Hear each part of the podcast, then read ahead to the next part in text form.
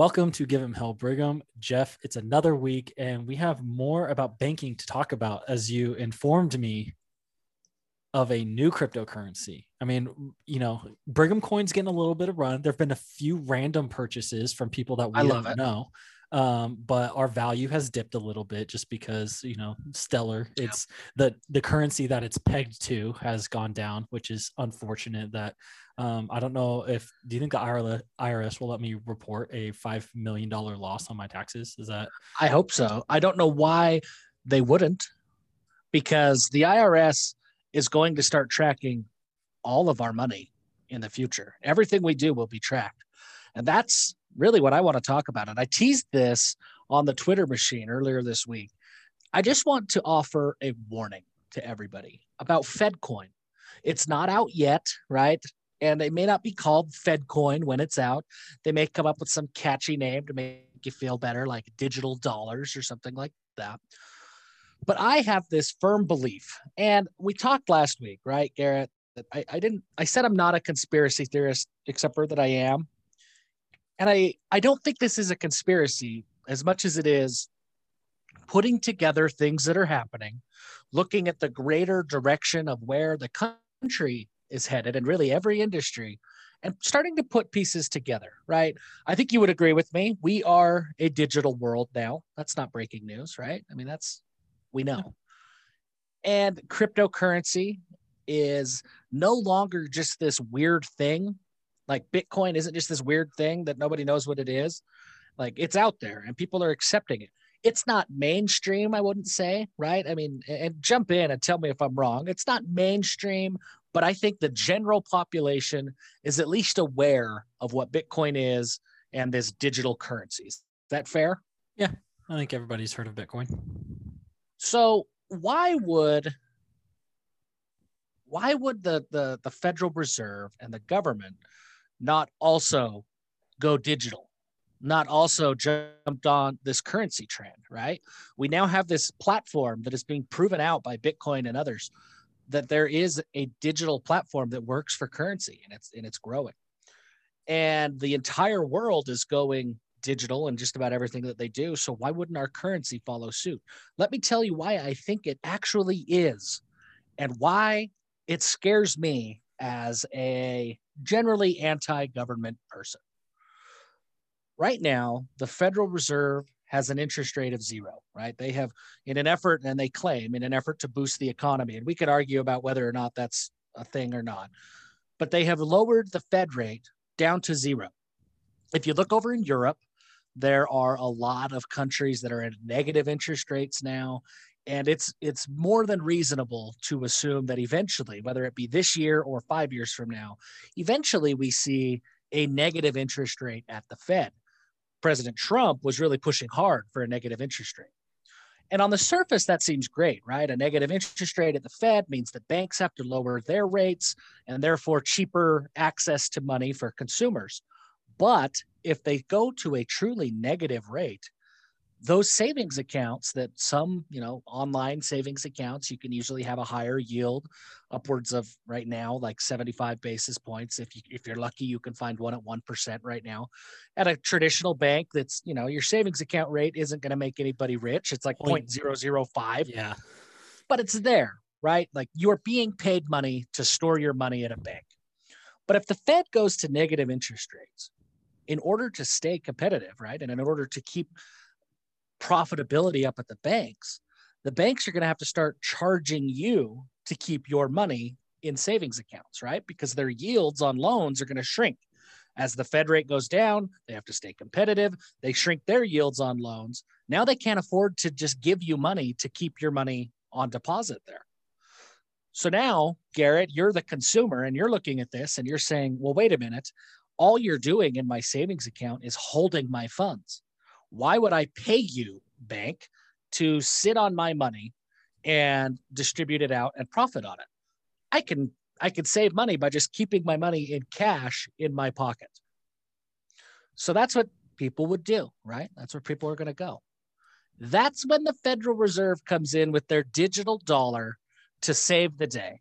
They come in and they say, Garrett, I will give you 1%. We're trying to phase out the dollar. We the, the cash is dead. We want digital currency. That's the way everything is going. We have this great platform that you can have all of your dollars held on your smartphone. You don't have to worry about keeping cash anymore.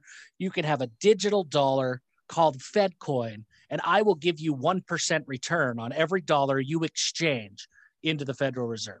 Well, who's not going to take that? You're not getting a return anywhere else on your cash. So now you take your whatever your dollars are and you get 1% back. And now you have FedCoin. Why is FedCoin bad?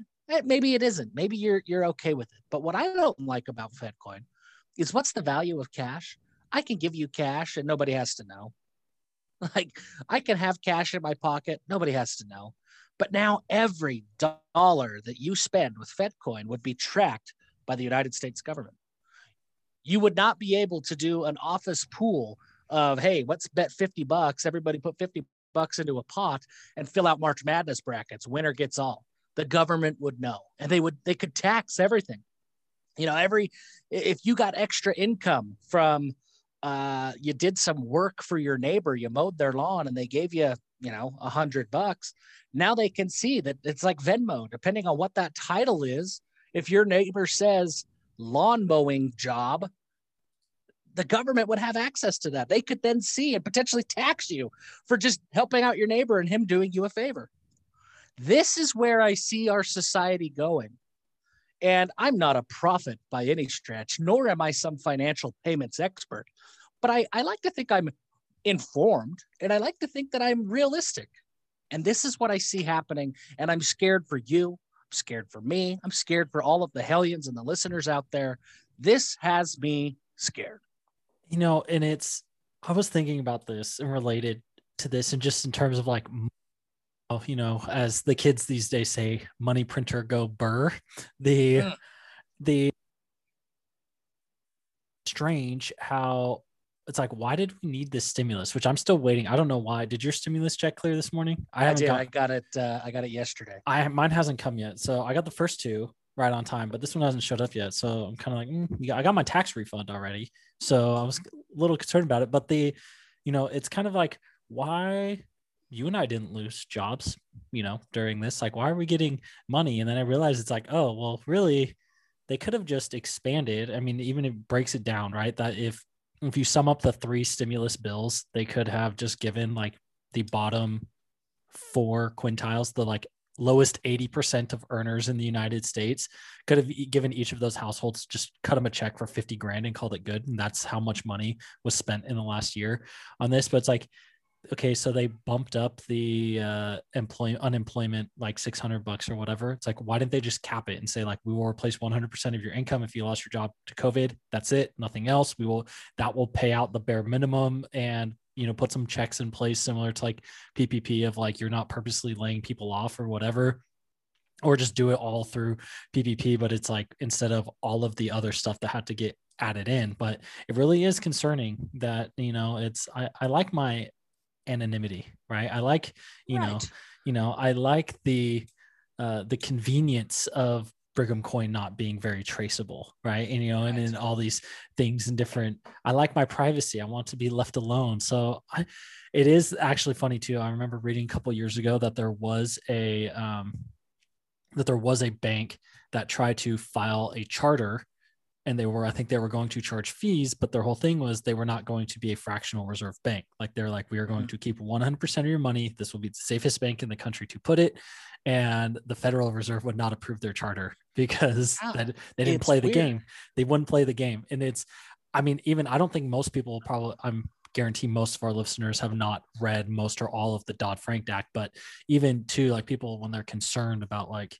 FDIC insurance on a bank account that it's you know they waste well it doesn't mean anything now because now Nothing. under dodd-frank if a and you can look at this because this happened in cyprus and greece during the meltdown or the recession they um, under dodd-frank if a bank needs money before the fdic will bail them out they have to do a bail in which means proportionately whatever your holdings are with that bank, the bank will just take them and say, like, look, we are bankrupt. Our balance sheet is off by $2 billion, proportionally, we're just going to chop $2 billion out of all of the savings and checking accounts from people that are held to our bank because, you know, in proportion to what you have us holding to make it work. And that's like, so they just are going the same way the Fed will just print money and give it to banks. If a bank fails, the, the process in place now is for that bank to just delete money out of thin air and say, You gave us this money, we lost it, it's gone forever. Like your savings account said you had $50,000, you owned 0.0001% of this. So we are cutting off, like, you know, this is proportionately, sorry, we're taking $2,500 from you. And that's it's terrifying, know, man. To fix our balance sheet. And it is scary. And that's why it I don't think crypto is ever going to go away because this is a problem and people see this it. This is. And, and people get it. And that's why like there's been a run on Bitcoin. It's it's growing again. Gold, gold's dipped this year, but it's going up uh, over the last couple of years. And we said it last week when trust in the dollar goes down, these other forms of currency start to go up. The thing that scares me is you you illustrated it really well. Like I'm a banker, right? And I have a firm belief that small community banks really do operate like a traditional business that they have a P&L that they manage. They don't have the the ability to screw people out, nor do they have the ambition to screw people out of money. Community banks are good, but big banks are terrifying to me. Big banks are very very scary. And who owns the Federal Reserve? Right? I, I would be willing to bet that most people don't realize that while it was the federal, while there was a government act that enabled the creation of the Federal Reserve, and the Federal Reserve itself, the entity, is a government entity, the Federal Reserve banks that are spread throughout the country are not owned and operated by the government. The Federal Reserve Bank of Denver, the Federal Reserve Bank of San Francisco, the, the governing Federal Reserve banks in each region of the United States, they're privately owned. Are people getting dividends? I don't think so. I think that there's some protections and things like that there. But when all of these things, uh, it's just suspicious, right? It's not necessarily the government running it all. It is private entities that are behind these Federal Reserve banks.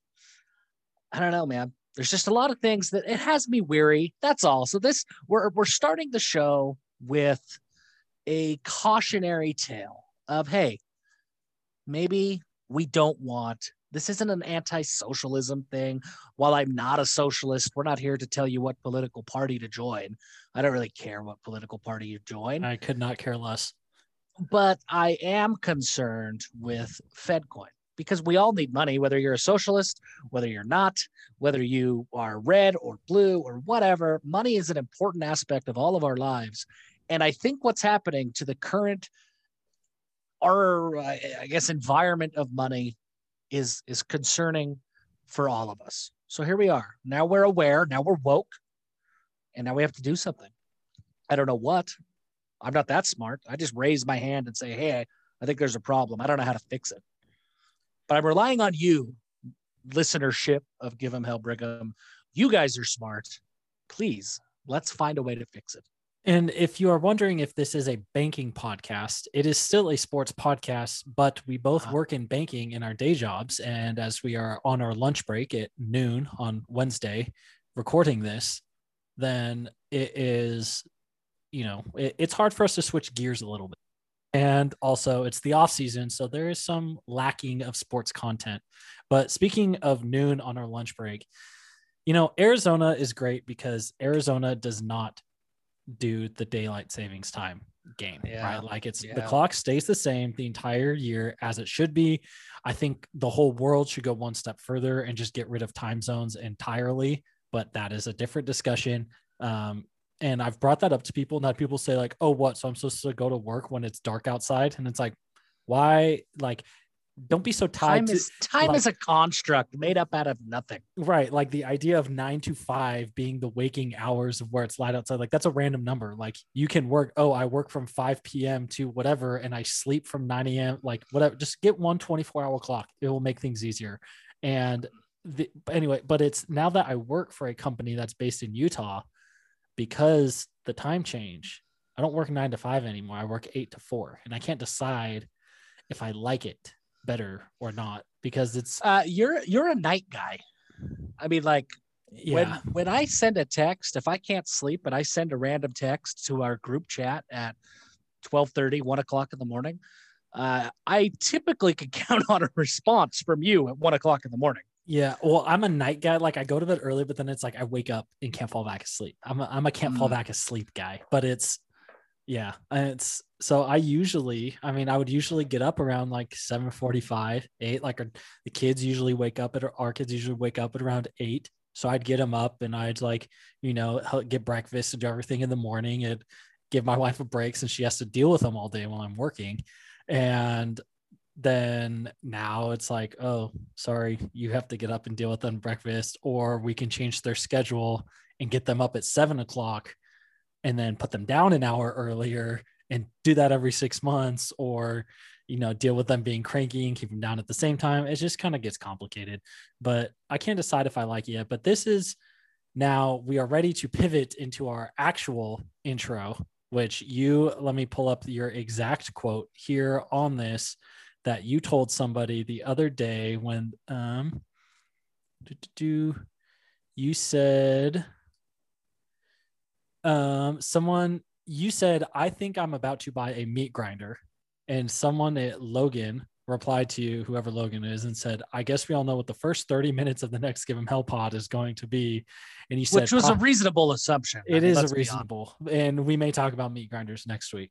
Um, but you said, "Ha, probably next week." I've got one hell of an intro plan for this week. I do. And I actually did some homework. Now, full disclosure, we're going to open up the kimono here a little bit. Typically, we come up with our agenda like 10 minutes before we start recording. Like, we're really not nearly as formal as we maybe should be. I actually did homework on this one. And I have, and I even included pictures on our agenda. I went through the tournament, the tournament brackets, all 68 teams that are included on the brackets. And I I went and I did some research on the mascots, not just the name, right? Like BYU Cougars. We all know who the Cougars are, the actual mascot. I went to the Cosmo level of each of those 68 teams. And there are five mascots, and there's probably more, but there are five mascots that I am very, very comfortable saying that you, Garrett, would beat them in a fight. That I have very little doubt that you could take them. There are five other mascots. I mean, there's certainly like there's obviously the Huskies. I don't think you're going to beat a pack of Huskies or Wolves, but there are five mascots that I think would beat the hell out of you. And I want to go through those. And So That's for this, for this for is as you were talking about like huskies and things. If the mascot was plural, like the Cougars, is would it be one cougar or a pack of cougars? you're right. No, no, no, no. It is. It is. If it if you're if it's the Washington Huskies, it's whatever their mascot is. So you're fighting So Cosmo. just okay. just Cosmo. Yeah. And so here we are. I've got five. Now, I, I don't know what the best way to roll these out. And please, people, I've included their names. So we're going to talk about their names. So this should be fairly easy for you to research this yourself. We'll probably tweet some pictures out as well.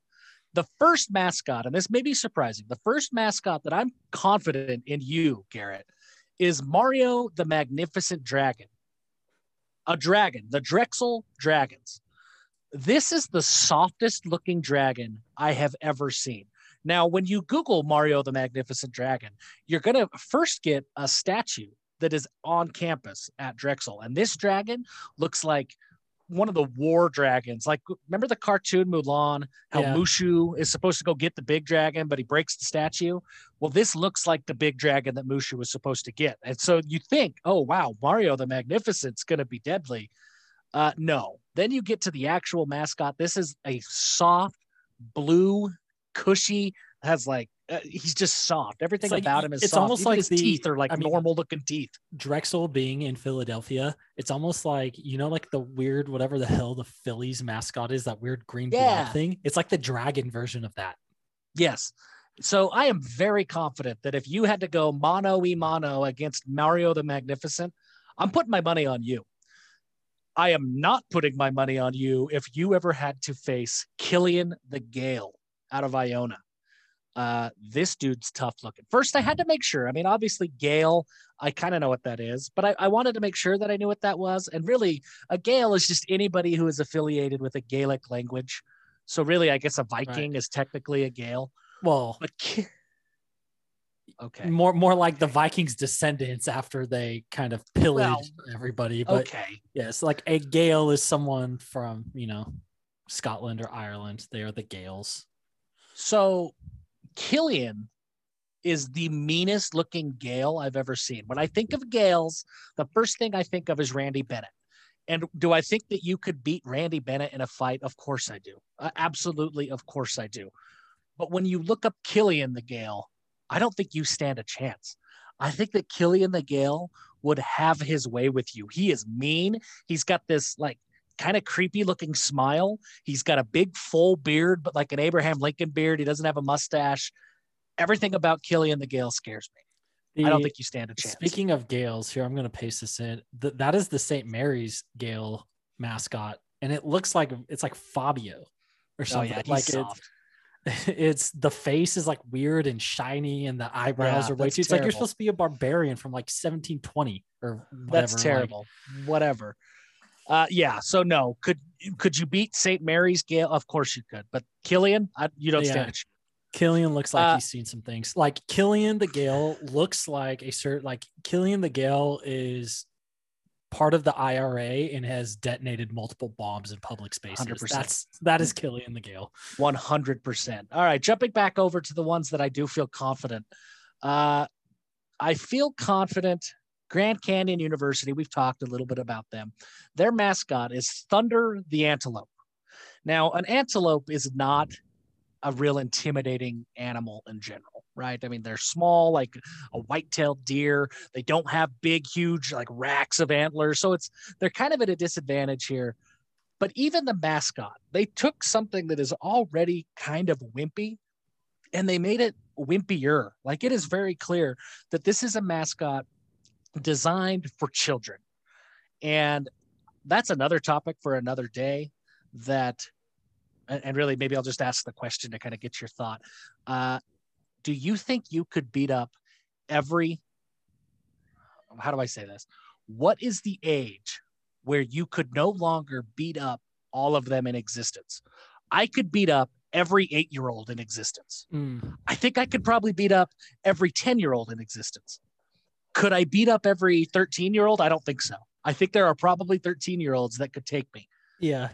I mean, it depends. I mean, if you've seen like uh Dylan Moses, the dude who's like played linebacker at Alabama, and I don't know who's playing for in the NFL now. It's like YouTube, like because he was Yeah. playing some junior high. You can play high school sports if you are like good enough, and you just go to the school you like starting for high school on the varsity football team as a seventh grader, right? Like It's insane. like he's not the only person that was like that. There's people out there, you know, that could do some ridiculous things. And um Yeah. you know, there's people out there that could do some ridiculous things and I am not, you know, I'm not yeah, I think probably 12 or 13 is probably where like there's someone Yeah, out there. Puberty does some weird things, and that's probably the tipping point. Uh, but Thunder, Thunder's just uh, it, it reminds me of the Sandlot when they're all standing there. They've realized that they have lost the Great Bambino's doll, and Small says, "No, I thought you said the Great Bambi." And Ham is like that wimpy deer. I look at the antelope, and that's what I think. It's like that wimpy antelope. He's he's terrible. I think you can take Thunder the antelope. Moving back over to the other side, Big Red the hog out of Arkansas would annihilate you. Oh, yeah. Like he he has a very Cosmo feel to him. Like it's very clearly just a human body with a big head, but that is the meanest looking hog in the world. well, and and I hogs, have- are, hogs are scary. Hogs are scary. I have zero confidence that if you had to square up against that hog, that you would win. And I, I say that as a man who respects you a great deal. That hog would take you to the woodshed. It wouldn't even be close. Um, moving back to the to the the mascots that I feel confident in, Billy Blue Jay out of Creighton. Now, a blue jay small little bird. You should be able to fight it. But when you look at Billy Blue Jay, it doesn't even look like a blue jay. The mascot, he looks like a dolphin. So this is a bird who somehow looks like a dolphin and has this big goofy smile on his face. No, no, you could take Well, that. a, a blue jay is tiny, like right, like it's. I mean, A blue jay's I- tiny, but remember, you're know- fighting You're fighting the mascot. Uh, yeah. And this mascot, I don't care how big it is. It could be a 10 foot mascot. I still like your chances Okay. because it's just, he just looks happy. Um, I might offend you with this next one. No, I am very offended. I want to bring up this next one. The next one you have on the list is BS. It's freaking Otto the Orange from Syracuse. It is an anthropomorphic, whatever that word is, orange I don't, blob. Like, you don't think I could stick a straw in that thing and start drinking and just deflate him and with No. some no, absolutely not. I do not think that. Look, let me tell you why. Okay. You've had a Clementine orange, right? The little baby ones. Yeah. They're they're super easy to peel. You really just stick your thumbnail in and you could start to Right. peel it, right? Then you've had a regular size a size orange. Can you still peel it? Of course you can still peel it, but it's a little bit harder. It's no longer just stick your thumb in. Like you've got to think about it a little bit more till you can get through that peel. Fair? Yeah. Now go to a grapefruit, a little bit bigger, even a little bit harder to peel. Eh, this is that on like a thousand scale. That peel of that orange is going to be like body armor. And he is going to be protected by the peel of this orange to the point that you know you what are you going to shove into him? You're going to take a plastic straw to a, a peel that is conceivably a foot thick. You I don't mean, stand a chance yeah, I guess he is does- going to beat you with his endurance. Like he's not going to roll over you and you're going to die immediately, but you are going to be so exhausted in this fight that eventually he's going to win. and well, he went just like I will pass out of exhaustion, and then he's just gonna be Yeah. okay, I'll, I'll lay on just- top of this it's exactly steam." right. Okay, I can't. exactly I can't argue with that one. No, I, I had to think long and hard before I put Otto the Orange on this list. I don't. I just don't a see case. a way that you, win. made a case, and I will yeah, I don't that. see a way you win. You know, the next I do one, think. I kind of was gonna disagree at first. Like I would have switched this with the next one of who I could beat up because tortoises and like turtles, they can be Yep. kind of scary too, right? Like they got jaws and like they can get you. Like people have died from getting like bit by a turtle before, but Testudo the turtle, the mascot of you know whatever the Terrapins from Maryland, he doesn't look like a scary turtle. He's kind of like a remember the cartoon like in the books like Franklin the turtle from when we were in That's elementary exactly what I thought he looked like. like he's like dude he could just he's like a he looks like one of the little mario turtles where if i just jump on his shell like mario or luigi and kick him out of the way it's game over like he doesn't yeah, he's gonna roll up That's in a ball and exactly- be gone exactly that. And also, have you ever seen on? It used to be on Animal Planet, Call of the Wild Man. no You ever heard of this? You need to, when you have a few extra minutes, go to YouTube and look up the Turtle Man from Call of the Wild Man. His his call is live action, and he's this guy in Kentucky, and he is really just like an exterminator, but he doesn't kill the animals. So if you get a raccoon stuck in your house, you call the Turtle Man, and the Turtle Man goes and gets the raccoon out of your house. It's one of the more entertaining shows that I've ever seen. Just this true redneck to his core. And I have seen this man, this man who has more teeth missing than he has in his mouth, which all due respect to the people who are missing teeth. My uncle also has is missing more teeth than he has in his mouth. So I can relate to that. This man handles snapping turtles. I lost all respect for snapping turtles when I saw Call of the Wild Man live action take it to a snapping turtle. So I do think you could beat Testudo the turtle for sure. Magnus the Viking at Cleveland State, similar to Killian the Gael, you don't stand a chance. This is the meanest looking Viking I have ever seen. He's got a sash like a Miss America sash that says Magnus down his chest. He changes his costume. So that makes me think he definitely has some sort of Thor like war outfit. And so if he knew he was going to battle with you, you don't stand a chance.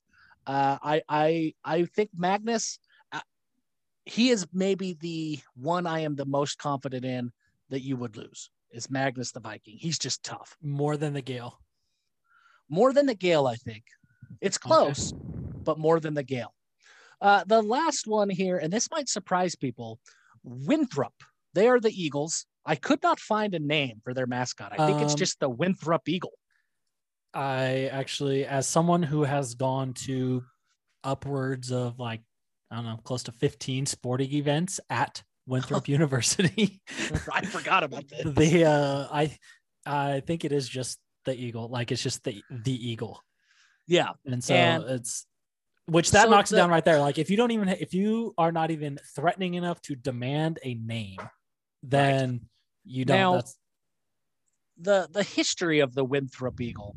Like he had a really cartoonish looking costume uh, not too long ago. In fact, like it wasn't that long ago. But in recent years, they have tried to make their uh, their mascot, I think, more eagle-like and less cartoon-like.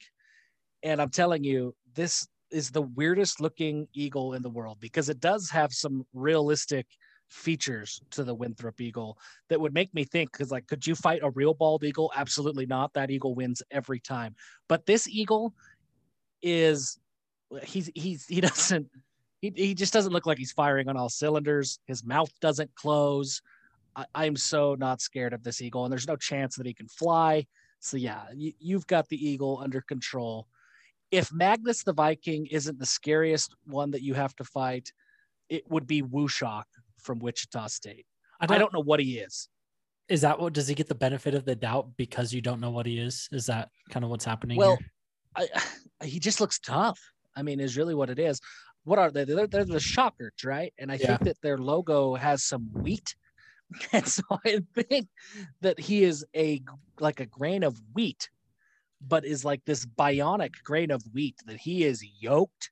He looks like he is absolutely tore up on heroin, and he is ready to just wreck fools. Yes. So I just it up. So according to the school's website, a football manager back when Wichita State had a football team, and they really did once upon a time. It was not made up for Ted Lasso. They did have a football team. Um, they a football manager invented the nickname in 1904 because a lot of the players harvested or shocked wheat to earn money in the Ah. summer. A shocker is someone who harvests wheat. So it is just a giant bundle of wheat. Why it is WuShock, which I guess it's Wichita, uh, like where's this should be know. S like Woo because I was like, oh, it's Wichita University. No, it's Wichita State University. So they're missing Yeah. an S in there. I don't. Maybe maybe it's just like an, an homage to Wu-Tang. yes, they're just big, big 80s rap, 90s rap fans. like I don't know what else it could be. the but yeah. uh, he's tough looking, man. I I don't care what he is. Like this yellow thing and this black shirt, he wins, and it's not even close. so I, you know, I will give that to you as well. I'm a little, I'm still offended by the orange blob getting me, but everything else I'm going to carry and play with. The Gael, like the Gael and the Viking, definitely don't want to mess with those. A wild hog, totally understandable. The Shocker does look like Gordon Ramsay, who is strung out on heroin and Oh, angry for his next score. Yes, that is what this is. Holy cow, hell? that is a yellow Gordon Ramsay for sure. So yeah, I can't you, you- unsee this now. you're you're not beating Gordon Ramsay. You would never know that there, that the March Madness is starting for BYU in like three days because we have spent the first 45 minutes talking about absolutely nothing related to BYU. But Gordon Ramsay, the shocker, that is the takeaway of today's episode, without question. The fact that Wichita State's mascot is a methed out Gordon Ramsay is the only thing that you need to remember from this show today. It really is. Besides the fact that you need to go to HirschiHighCountryBeef.com and buy some cow, buy some meat, right? So they, you know, it is. We want to take a break. We've had a very long, thorough intro, and here we are going to take a break to have a word from our sponsor. Um, or Jeff is going to read us a word, some nice words in a very poetic form from our sponsor, Hirschi High Country Beef. Scott grew up raising cattle. His grandpa was an immigrant from Switzerland who helped settle the Bear Lake Valley and was one of the first to raise cattle in Bear Lake. Uh, he Scott grew up learning from his grandpa and his father the ins and outs of raising beef, and it has always been his dream to own his own ranch. Scott found himself immersed in corporate America in his career, but he always kept his passion of ranching as a side hobby.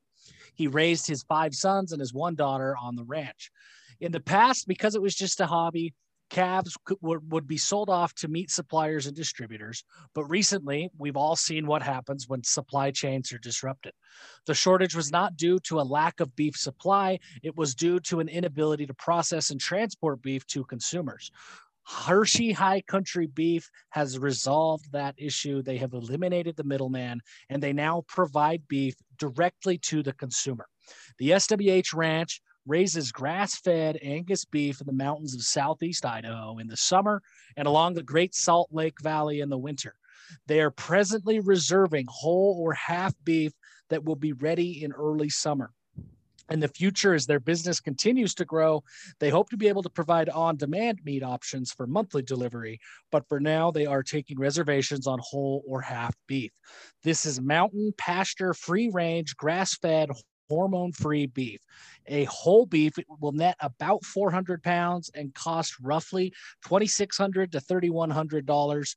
Uh, for 400 pounds of the best beef that you will have, you can get a half cow, that will net about 200 pounds and cost between 13 and 1500 dollars absolutely phenomenal beef this is the way to get beef and, and, to really enhance your palate and to increase your food storage hirschi high country beef that's h-i-r-s-c-h-i highcountrybeef.com to make a reservation and to increase your food supply and your beef supply Thank you. And have did you cook any beef this week? We need to bring back quarantine kitchen. Did I cook any beef? I did not cook beef this week. I cooked a lot of pork this week. Mm-hmm. I did not cook beef this week. What did you what from uh, our swinely friends did you cook up? Uh, I made some al pastor. Classic. Uh, Can never go wrong. I, I, I did that like two weeks ago too. And what else did I make? Uh, I made something else, but I can't remember what it was. Something with ham. Ew. Why don't you? That's like the worst part of a pig. I don't. I don't get ham is gross. I don't. I'm not a ham fan. No, no, no, no, no, no. You ham is great. Uh, but I can't remember what I cooked. It was something with ham. But well, it couldn't be that great if you don't even remember it. So the I made I made birria this week. I saw that. I didn't look absolutely and I use beef because one, um, goat is nasty, and I don't know if you've ever eaten goat, but it just does not taste great. And two, it's hard to find and it's kind of expensive. So I just used some prime chuck roast, and it was wonderful. I tried a little side by side. I did some just normal, braised it. Some I smoked it for two hours before braising it. And if you've never had birria, it is wonderful, wonderful, wonderful. Just kind of braised in a chili sauce, almost like if you've ever had like a chili verde or chili colorado, it's pretty similar to that, but braised long enough to where it shreds.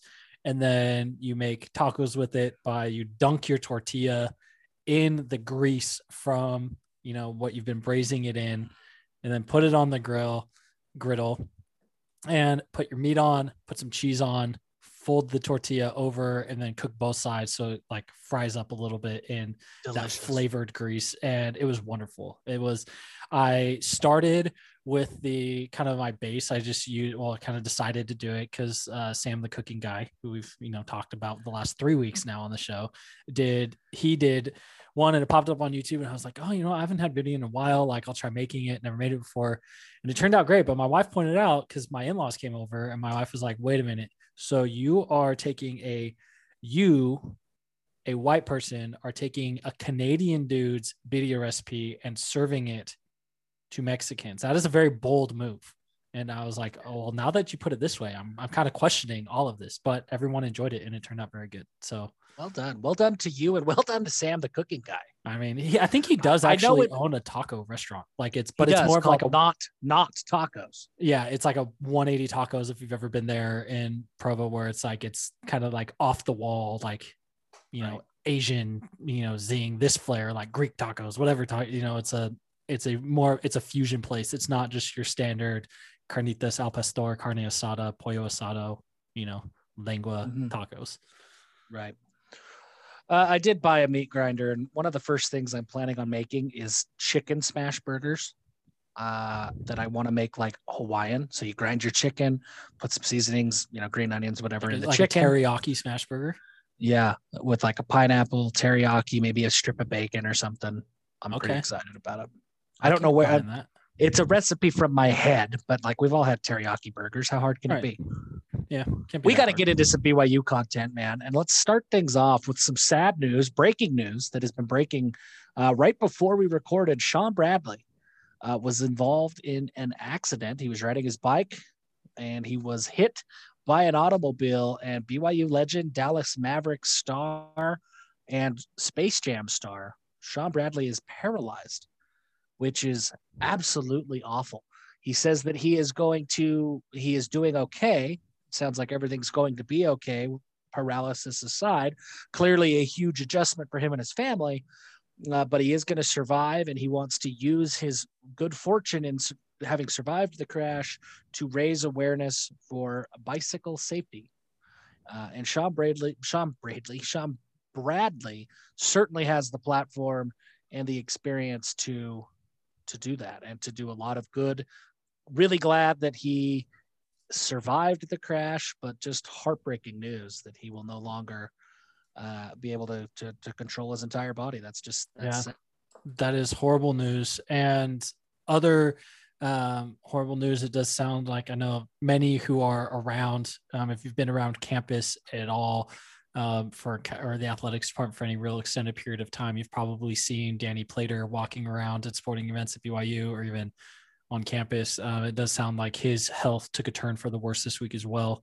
Um, and so he i mean danny's had a struggle for a long time. That was caused you know with he had a brain tumor or an aneurysm or something he's something that kind of impaired his brain function. And so he has he's really struggled for a very long time. Um, just with his health kind of related to a cognitive decline from that injury and so it's it's as much as there are great fun things going on with uh, you know with you know being ranked basketball entering the ap poll getting you know a good seed in the ncaa tournament there are still a lot of sucky things that are happening in cougardom as well and so yeah.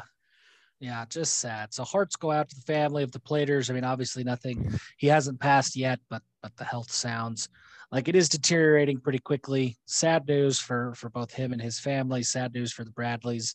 Um, sad news, man. A sad note to start things off as we get in to uh, as we get into the show. But you did mention that basketball is ranked. Second straight year that Mark Pope has taken this team from unranked at the beginning of the year to inside the top 25.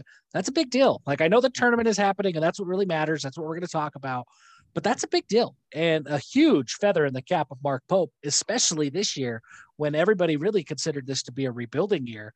He has got this team back into the top 25 without really a bona fide go to guy, which is like there isn't a TJ Haws or a Yoli Childs that you can go to every possession and count on an opportunity for a bucket, right? Right. Like huge credit to Mark Pope and huge credit to the players, obviously, but man, Mark Pope deserves a ton of credit and his staff for getting this team to a point that they can be successful and that they can win games.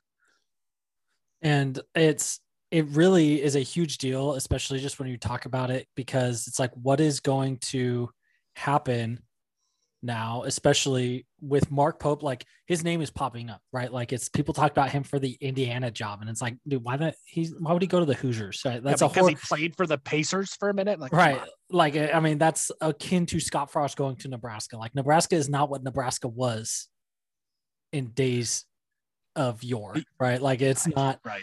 and so it is very very different field of you know what things are like and everything and so i would not you know i definitely would not worry like you know with mark pope and all of that like it's you know i he's not going to indiana. But yesterday utah finally i guess they got the money from somewhere. They finally fired ADK and do you think utah will call mark pope? Because i mean larry Krystkowiak was one of the top 15 highest paid college basketball coaches in the country. Are they going to say hey mark what's your what's your number?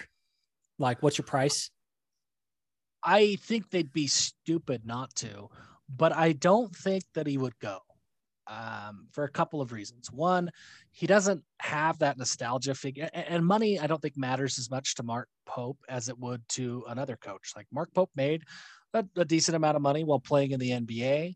He is well to do. He is very close to uh, Ryan Smith.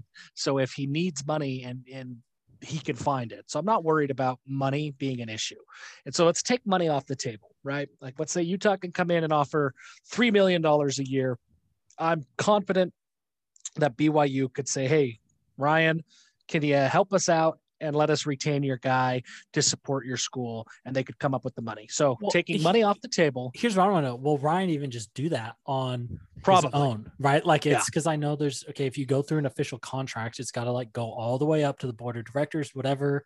But really is it going to be like oh says your friend like here we will do this not maybe under the table entirely but under the table from byu that it's you know maybe is did mark pope you know, was he given some Qualtrics stock, right? Just as as a friend, being like, hey, come invest in this with me.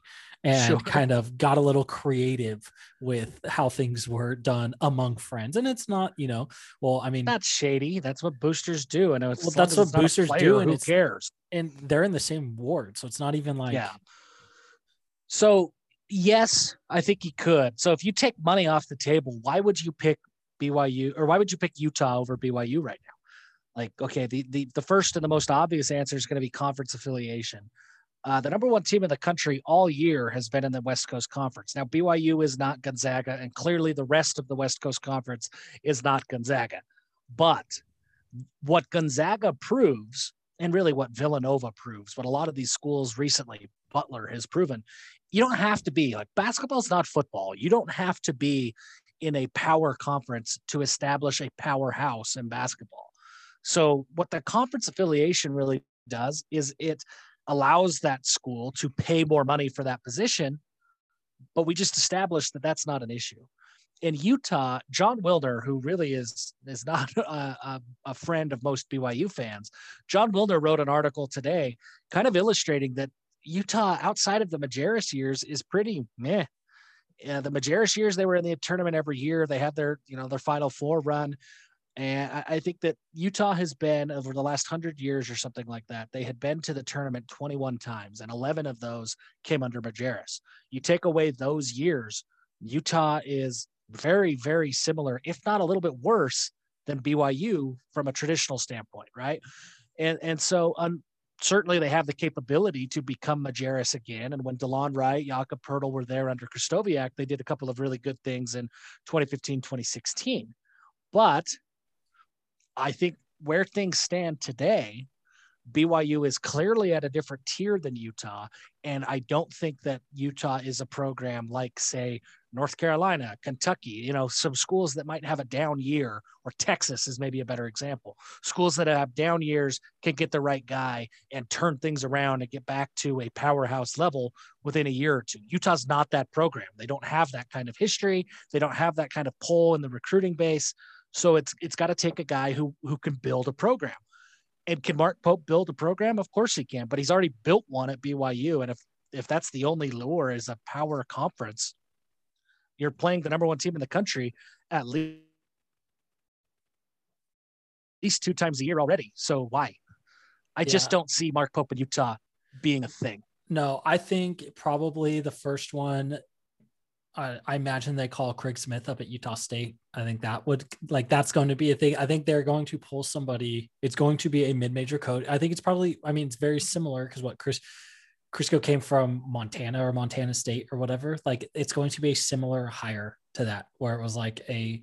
It's going to be a Mountain West or a Horizon or Big Sky coach. There, like there's a bunch of WCC coaches that could fit the bill. Like even Randy Bennett, we already kind of talked about, he could fit the bill. Uh, I think Damon Stoudamire at Pacific would be a good fit at Utah if they think that he's done enough. Um, there's a lot of really good players. Stan Johnson at LMU, I think, is another one that could come in and do some things. So I think that uh, it could very easily be the, the the Utah coaching job could very easily be a job that impacts BYU's coaching staff in that if Pacific loses Damon Stoudamire, then Chris Burgess, Cody Fueger, Nick Robinson, those guys would be, I would think, on the short list for Pacific to go and call and, and hire their new head coach.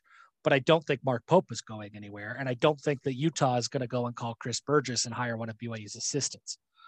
But Yeah. this absolutely could have an impact on BYU's coaching staff. They probably will also talk to Alex Jensen, the Jazz assistant, and see. I don't think he will take that call. Well, he'll, yeah, he'll take the think he call, but he won't take that job. It'll it'll be Kellen Moore, right? Kellen Moore listened to Boise, and Boise people want to tell you that Kellen Moore was really, really interested and he was going to take it, but he didn't, and he got a raise. I think anybody objectively could look at that and say, "Hey, Kellen Moore just wanted more security from the Cowboys."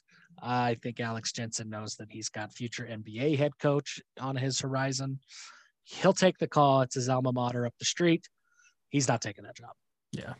So it will be interesting to watch and see. I hope it is someone that I can also nickname the way, you know, I think coming up with the name ADK is probably the greatest contribution I'll ever have to the sports world. So it's needed to be somebody, you know, it's, I got to give me something to work with here. Either You either need to do something stupid so I can nickname you ADK or just have something we make fun of. Or if it's Randy Bennett, like I, it would honestly kind of be nice because then I wouldn't hate St. Mary's as much. Like I could continue to focus all of my basketball hate into a single program rather than having it spread across multiple. And so that may kind of uh, be an upside. I, I think that I could get on board with Randy Bennett, and I would actually be excited about that because it wouldn't be just BYU fans that hated Utah at that point. It would be the collective college basketball country that all hated Utah basketball at that point. And I think even a, a very decent size of Utah fans would probably hate Utah basketball at that point. Uh, Randy Bennett is universally hated by everybody because he's the worst. So I'm on board with that. Uh, we may have buried the lead, as they say. I mean, should we have led this show with talking about the NCAA tournament? That is Mhm. obviously the biggest news that's happening. But here we are wrapping the show up, and uh, we're now just getting to the tournament, to the big news. And we're not really wrapping the show up, I guess, but we're we're well into the show. Yeah. Um, how many? I If had, just a, pro- start if we had a producer, he's he'd be Go ahead. tapping the, the Judge Judy tapping her wrist watch thing. That's Yeah, where we yeah. yeah.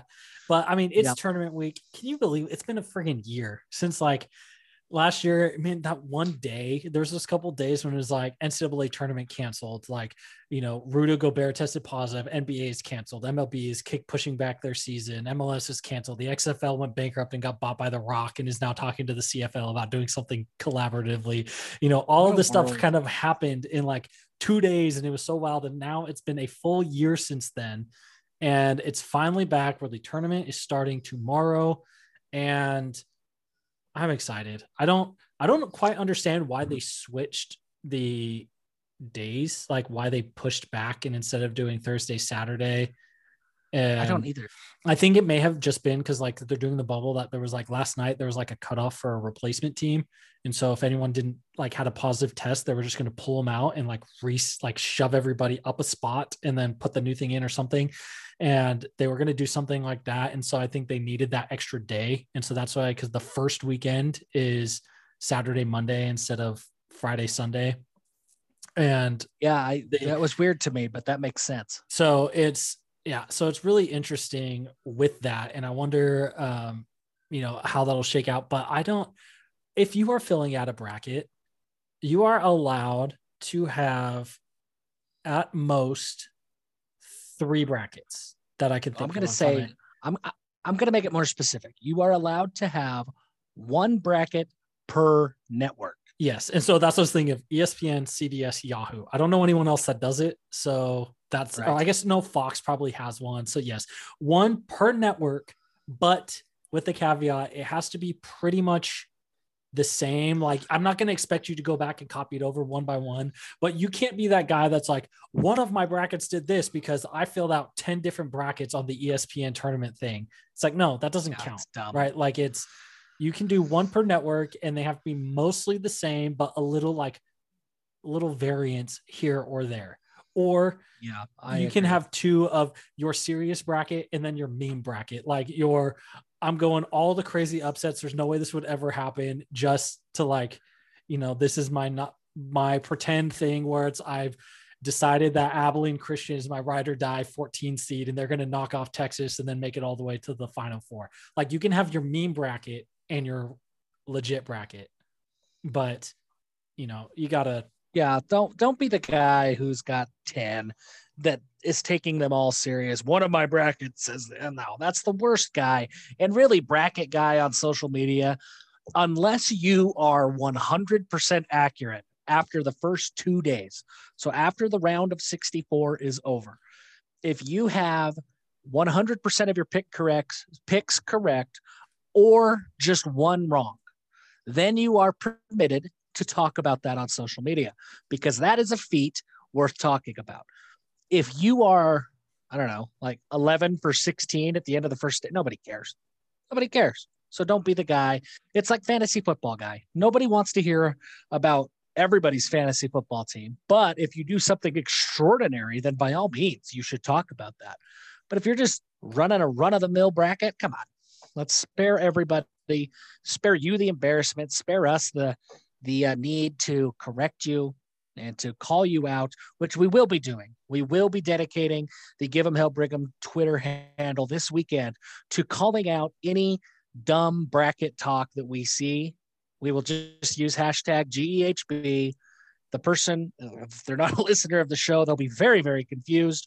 But that's what we're gonna do. Just, just and really, if you see it, tag us so we can publicly shame them. Like there is, yeah, that is our method of. We need discipline. some. We need some flogging. There, yes. there has to be some flogging. So, uh, we'll we'll do it. You know, I, I'm I'm happy to take that responsibility. Um, a common pick on everybody's brackets right now, it seems like nationally, all the all the talking heads is whoever BYU plays will beat BYU. It doesn't matter whether it's Michigan State or UCLA. Uh, ESPN, everybody at ESPN is picking Michigan State or UCLA, which is probably to be expected, right? That's what happens when you play a blue blood program. When you play a name program, um, you tend to be the target of the upset pick. I don't know that BYU loses to either one of those teams. I'm just not that concerned. I was initially because the there's shock value when hey six seed oh Michigan State like I felt that and I was initially worried. The more I have thought about this, the more I have looked into Michigan State the program, uh, what BYU can do, how they can. I'm just not that worried. Could Michigan State win? Of course they could. They've beaten three of the four number one teams but I don't think that they are a bad matchup because Michigan State is all about physicality. They are a physical, physical team. BYU has the personnel to be a very physical team. So I wouldn't be that worried about it. Yeah, I I like BYU's chances in both of them, whether it's Michigan State or UCLA. Like I think a lot of people are just assuming that Michigan State is going to win that game, but I think um, the staff sounds like they are considering it's going to be much more of a toss up. And so I don't, my biggest worry is not necessarily it being Michigan State or UCLA, but similar to what we saw last week in the WCC tournament against Pepperdine, where they had that warm up game and we haven't played in what will have been like two weeks almost, right? Like it's because what we're playing on Saturday. And so yeah, that will be, uh, you know, a couple weeks removed from almost two full week, a week and a half removed from the WCC championship. And so similar to what we saw against Pepperdine, where it's like, it's a late start. The other team has gotten to play together. We've just been sitting around in the bubble, like a little, it's awkward and, you know, being out of sync, really, you know, not having that game time. I could see something like that making a difference. And, um, you know, that really being kind of, you know, that being the issue and seeing like where, um, you know that popping up i guess and seeing um of where we just kind of come out and look sloppy and have to gut out a win and so i that's where i see the issue being but not necessarily like the raw matchup on paper of us versus them yeah that's fair I, I i honestly kind of like normally i don't like the long layoff but i i have this feeling that maybe the long layoff kind of counteracts the hey we're in the tournament feeling, right? Like that's right. the if there is one thing I'm worried about for BYU, and not re- really regardless of who they're playing, um, it's that we're in the tournament factor. Maybe the two week layoff kind of helps because they can ease into it a little bit more. They're just going to be happy to be playing basketball again. Maybe it doesn't feel so foreign. Maybe the fact that they had just played the number one team in the country makes this feel like a smaller task, reduced crowd sizes. Maybe that helps too. I don't know. But uh, that that's my big primary concern. But I'm with you, man. I, I like BYU to be favored regardless of which opponent they play. I personally like the matchup against Michigan State a little bit more. Uh, they have probably a little more star power, but uh, UCLA I think scares me a little bit more because they are more athletic. They play a faster game. They do the things that BYU's team last year did really, really well, but has not been a strength for this year's team. So that matchup scares me a little bit more. If BYU can advance, do they beat Texas in the second round? I don't know that Texas makes it to the second round. Uh, yeah, I, I mean, like point. Abilene Christian was seated very low because they don't play in a great conference, but they dominated their entire schedule. So that where you're saying like the feeling of being in the tournament could be, you know, their thing.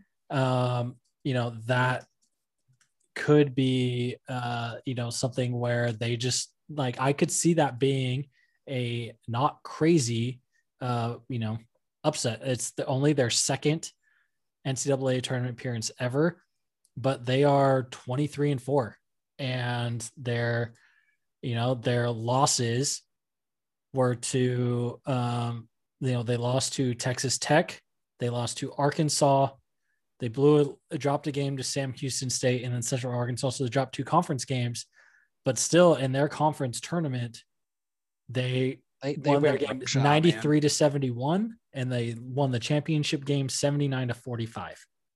So, and they are the best shooting. They're the best shooting three point team in the country. Yeah, that, and you're they, making you're getting me convinced that uh, Texas is going down in round one. Yeah, so I don't I mean, but the issue is like looking at their strength of schedule here on just on sport reference is 330th out of 347. So it's great. No, it's so good. it's like it very much is a well, have they played anyone? Is that why the numbers good? But it's I think they are an underrated as a 14 seed where it's not. I'm not saying that it's going to be a slam dunk upset, but it's like I would not be surprised if they pull off that upset. But I think you know Texas in round two. I think they can pull it out you know BYU pulled out too. It's I think you know it's not, but again, it's not a like oh yes definitely thing. It's probably like okay, I think the first game is probably 60 40, maybe 70 30, and then the second game is maybe 60 40. Which if you're doing the math on that, then that would put it like at a 40% chance of making it through to the Sweet 16.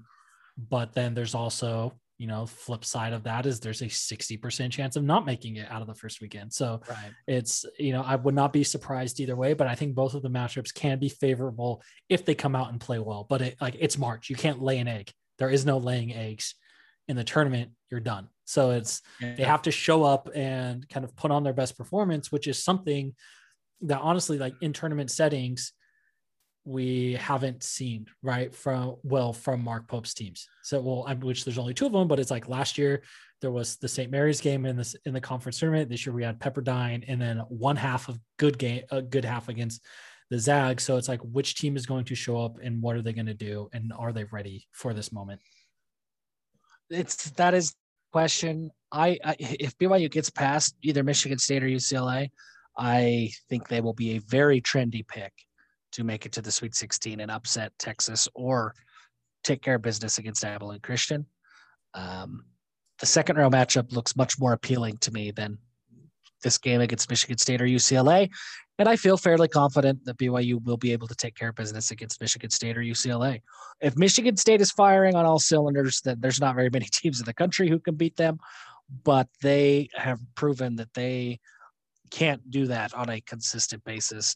Their biggest wins have come against conference teams outside of the Big Ten. Michigan State didn't do much and they looked pretty bad. So I, I like BYU in this game, despite the fact that every national pundit that I have seen does not. I, I do like BYU here. Uh, that is not the only BYU news. Spring football, we have to talk about it just at a, a very high level. Um, spring football, man, news has been so locked down. Like there's not even a grumbling. Um, interviews are tough. I, I don't think people really understand how hard it is to do an interview with a college coach. Like if you're a journalist covering the White House, right? You have a scoop and you were trying to get confirmation of that scoop when you ask questions. But when you're interviewing a coach, you are trying to pry information from them. You really don't have any information most of the time, especially covering spring football. So the questions that you ask, if you ask too fluffy of a question, you get a fluffy answer that really doesn't teach you anything. But if you ask too difficult of a question, the coach gets into guarded mode and gives you a non answer answer. And when there is no media viewing anything, you can't look and see and say, hey, look, it looks like so and so was in the cast. What's going on? There's no questions like that. You're really just asking fluffy questions. Like it, it's it sucks. It sucks. I feel for those media guys that are on the uh, Zoom calls every week, multiple times a week, because it's just a it's a lose lose situation for them. Uh, so anyway, information is locked down. Having said that, Micah Harper did have surgery that is posted on his Instagram. So it's not like we're breaking news here. Uh, but he did say, or he did have surgery. Don't know what he had surgery on, but he had surgery, quoted a scripture on the Instagram post, and that was pretty much it. So some sort of an injury for Micah Harper, which is an absolute bummer. It looks like it was outpatient surgery. I mean, so it's not anything that he's going to have to be there for a while, but the surgery did happen t- today. That's really the only spring football news I've got. Have you heard anything else? No, I mean, they're, well, they did announce that they are letting about 7,500 fans in to watch the finals, like to watch the spring game, the last spring practice. Um, and it will be next Friday. I think it said tickets are going to be like 10 bucks, whatever. Um, so you can go watch that. I did think it was weird that also the graphic that they put up, they put all four of the quarterbacks, but Jacob Conover was in the white on white jersey and everyone else was wearing royal. And so I'm like, are you trying to say something there? Or because at least aesthetically it just looked weird. Because if it was like, like if all of them were wearing a different uniform combo, that makes sense. A little cluttered, but it makes sense. If it was like red, white, or red. I don't know why I said red. Blue. Yeah, red's never the color. No, red. I was looking at our agenda and I saw the like hog and Iona Gael and said red um, with the pictures you put in there. Uh. Um, if it's like blue, white, blue, white, okay, that makes sense. It's balanced. But like when it's like Sol-Jay's in blue, Baylor's in blue, Jaren's in blue, Conover's over here in white, and he's the only also the only one without a ball. They're all holding a ball, and he's just standing there with his hands on his hips. Doesn't make sense, but you're going to be able to see some things. It's going to be a good time. You can go watch that. It's really, I mean, spring ball. It's sound, you know, everything. It sounds like it's been back and forth. There hasn't been like you know they're always going to kind of keep it close to the chest of guys that really stand out and you know they don't want to you know be give too public about what they're doing with things but it does really does sound like it has been a little bit of back and forth and you know the defense has had good days and the offense has had good days. And that's what you want to see like you don't want to see the offense dominating practice after practice because that means your defense sucks. Like you want good and you want to mix from both. And yeah. Uh, and it sounds like that's where things are at. I think the other i mean the other football news is that there is yet another Kaufusi that is coming and you can never have more can never have too many Kaufusis in the program. And that is Kaufusis without an apostrophe, because if you need to make someone's last name plural, as in there are multiple Hansons, you do not put an apostrophe in there. I just, we want to make that clear right now that uh-huh. Give 'em Hell Brigham is for proper usage of apostrophes. And yeah. so, not, not every uh like grammatic principle we don't we don't have to stand by all of them I am not a fan of the Oxford comma. I think it's stupid. Oh, so I rarely mind. do it unless I have to.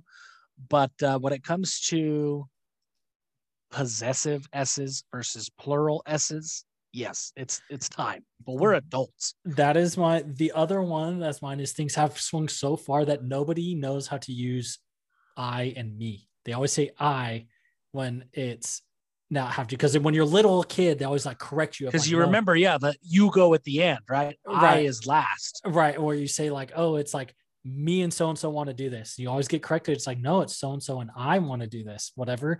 But if it is me, if you're saying it by yourself, then it's me when there's multiple people. Like, you know, don't say, oh, Hirschi High Country Beef sponsors Jeff and I on the show. That's wrong. Sponsors Wrong. Jeff and me, right? Like it is always because they sponsor me. So then it's Jeff and me.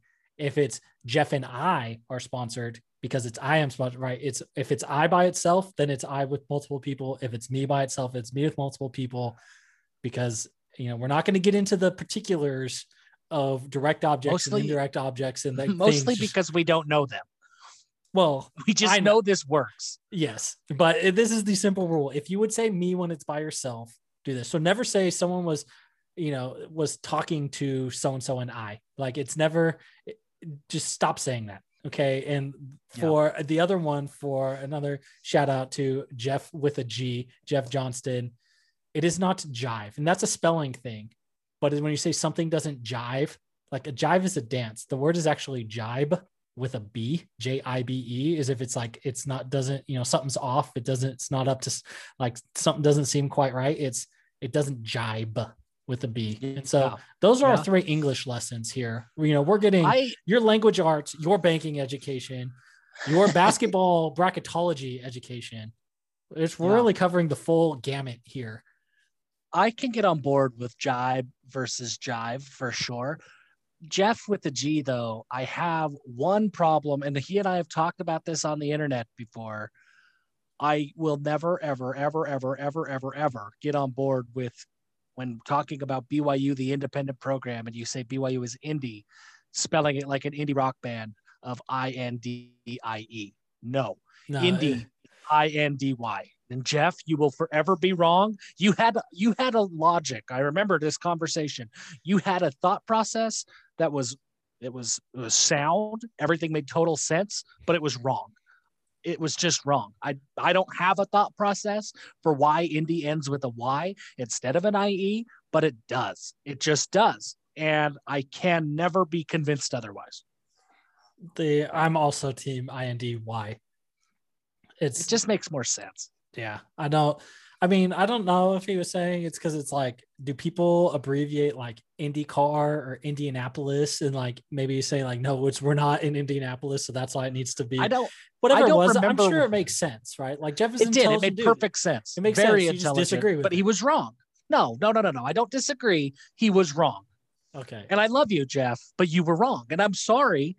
We've all been wrong before. This was your one time. No matter how sound of a of a of a case you make, it just doesn't make sense. It just can't. You know, no matter no matter what Utah fans want to say about nine in a row, about Kyle Whittingham, about this or that, or NFL players, whatever. No BYU fan is ever in their gonna in their right mind going to say, "Well, yeah, you're right. Utah's better," because it's just wrong. They're not. And no matter what logic you have, Jeff, Indy does not end with an IE. It just doesn't. Speaking of BYU in the NFL, this is our last thing before we call this a show. Uh, a few new contracts for BYU. Jamaal Williams, two years, seven and a half million with the Detroit Lions, which is really like the scrap heap of the NFL. Maybe they'll be good with Jared Goff, but probably not. They do have that new head coach who wants to bite people's kneecaps off, which is a little bit appealing to me. Uh, the the biggest downside to Jamal in Detroit is there is not a chance in hell we're going to see him on TV because the Lions will never ever make it on TV this No, year. So that it's, uh, you're gonna have to get red zone or some or Sunday ticket to get every game if you want to watch Jamaal. Yep. And even then, he's Uh, be backing up D'Andre D'Andre Swift, and he's not to be RB one. So it's to be tough. Michael Davis re-upped with the uh, with the Chargers, with the the Chargers formerly known as the San Diego Chargers. They are not that anymore. Uh, the Los Angeles Chargers uh, guaranteed 15 million bucks, and that's really the number that matters. Good for him, like absolutely good for him. The best backup cornerback to ever come out of BYU just signed a lucrative deal to stay in the NFL as a cornerback. And then Taysom Hill has the best Loch Ness monster of a deal that you will ever see in your life. A four year, $140 million behemoth of a deal that will probably net him 10 million bucks, twelve Yeah. million bucks. Just uh I don't understand. So they did it to restructure cap space. He signed a four-year, 140 million dollar year. He'll make about 12 million this year. All four years of this deal are voidable. So even if he if he if he got hurt tomorrow, they could cancel the deal this year. But Yeah. he'll make about 12 million bucks this year. And I think that it's somewhere in that range next year. And then in 2023, which I really don't understand why it's even part of this deal because it even if he plays well, it's not going to happen. It, it's like he would then have two years and 115 million dollars left on the deal. Like he would be one of the highest paid quarterbacks in the NFL. It's it's not going to happen. So I don't know why they did those last two years. So the headline reads great. The details, uh, basically the same situation for Taysom that he was in before he signed the deal. Yeah, I don't. Um, yeah, it's really weird, and that's it. Basically, he's doing them a solid, and they also Yeah. re-signed Jameis Winston. So I mean, it really depends, and it's kind of structured. The way the two deals are structured, it's to save them the most cap space, and whoever gets the most, like whoever wins the starting job, will be very incentive heavy, heavy like very incentive heavy, and will get paid adequately. Um, but it's he was really just doing them a solid. And if it works out for him and he does really well, then he will make a lot of money. But really, in reality, there's like a less than 1% chance that actually gets paid out. Um, other news, I guess it was Kyle Van Noy because of the reduced cap space. Kyle Van Noy was released by the Dolphins. Um, and it sounds like both the Ravens are looking at him. And then right when the Patriots were signing everybody and their dog the other day, he tweeted out some eyeball emojis. And so people are speculating that maybe he's headed back to New England, which he did obviously did very well for himself in Belichick's system. So it could be a good thing for him there. But that's, um, I'm sure, probably by the time we record next week, um, we will have, you know, we will see for Van Noy what that's going to look like and where he ends up. I'm sure he will be signed next week. Um, Jeff, it's been a good episode. It's been a little bit longer episode. We covered a wide, wide range of options. We ran through the whole mm-hmm. gauntlet of everything under the sun that we could think of to talk about this week. And it really was a good episode. It was. I'm gonna go spend two days in a Mesquite casino next week. So looking forward to sorry, this weekend. I'm gonna spend two days in a Mesquite casino. Looking forward to telling the tales next week. That will be what I'm looking forward to. Please take lots of pictures of, well, depending on what you see. I mean, keep it family rated, but any good people seeing, because there's just, I mean, you see a lot of different types of people in a casino, but it's just something extra special when you're in a mesquite casino. Like there's a oh, certain level of Gordon Ramsay on meth vibe to Yeah. those people there. WuShock all the way. And with that, Jeff, give them hell. Give him hell.